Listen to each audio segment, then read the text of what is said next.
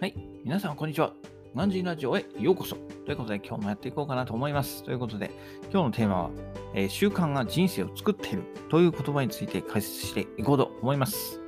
えー習慣が変われば人生が変わるということでね、えー7つの習慣っていう、えものすごいね、有名な本があるかと思うんですけど、その7つの習慣っていう本にね、書いてある初めの言葉ですね。え非常に深いかなと思います。えー確かにね、人生は習慣でできているのかなと、私も、えー振り返るとね、えー感じています。というのもね、私も若い頃は、え毎日ね、ほんと、えーなんつうんですか、あの、寝るまで、寝る寸前までゲームですね、もうずっとゲームしてましたね。ずっとゲームして、で、週末になればね、えー昼間、昼間、うん、12時ぐらいまで寝て、で、もう学校行きゃね、もうなんか彼女欲しいとか言ってね、ひたすら叫んでましたよね。彼女いないくせに。はい。なんでね、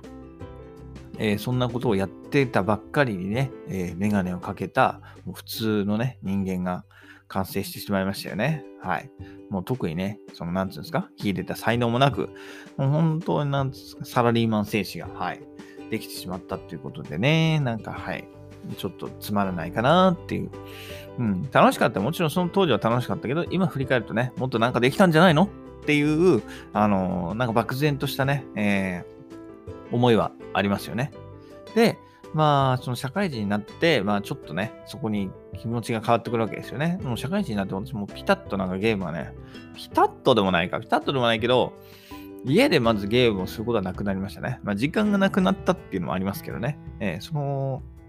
仕事のね、時間拘束のおかげで、まあ、ゲームする機会がなくなって、で、だんだん何しようかっていうところになった時に、その、もう入社当時からね、私はその海外事業部で仕事をしたいっていうね、夢だけはあったんですよ。なんで、うーん、そんなに最初の頃は真面目ではなかったですけど、まあ途中からね、エンジンを、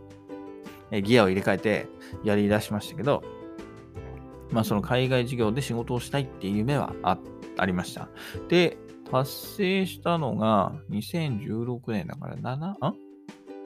?9 年目、あ ?8 年目ですね。8年目の時に、はい、その夢だけは達成できたんですよね。で、その夢が達成できた理由を、こう、ふと考えてみたときに、まあ、それもね、やっぱりその習慣が人生を変えたってことですよね。今までのゲームっていう習慣のところに、英語を勉強するっていう習慣を、えー取り入れたんですよね。で、取り入れたから、えーいけたのかなと。まあ、別にね、英語を勉強したからでいけるとは限らないですけど、結局その、ね、英語ができないと海外授業無理だしってことで、英語ができることが、えーね、上司だったりに認められて、えーいけることができましたっていうところなんでね、あの、やっぱり習慣が、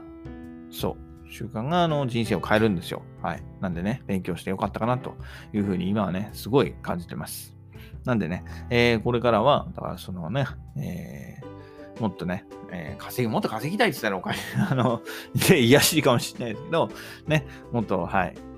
え稼げるようになりたい。個人でですね。個人で稼げるようになりたい。はい。サラリーマンっていうのを出して、個人で稼げるようになりたいっていうんで、今、副業、はい。副業を頑張って、とりあえず副業を頑張ってる。はい。で、これを、もしメインにできればね、えーもっと、ね、楽しい人生が待ってんじゃないかなっていうふうに思いますね。えー去年は、去年は家族のメンバーが増えてね、3人になりましたと。で、3人になったけれども、えーこのままじゃね、はい。このままサラリーマンやってたらね、もう昼間はね、子供たちと会えないわけだし、あとはね、その安い給料じゃもうね、年一旅行も厳しいわけじゃないですか。なんでね、それを変えるために、えー今のうちから、えー習慣として、えー副業を頑張って、はい、稼ぐ力を身につけていけたらなというふうに思います。ということでね、はい、習慣が変われば人生が変わるということを、えー今回解説させていただきました。それではまた明日。バイバイ。Have a nice day!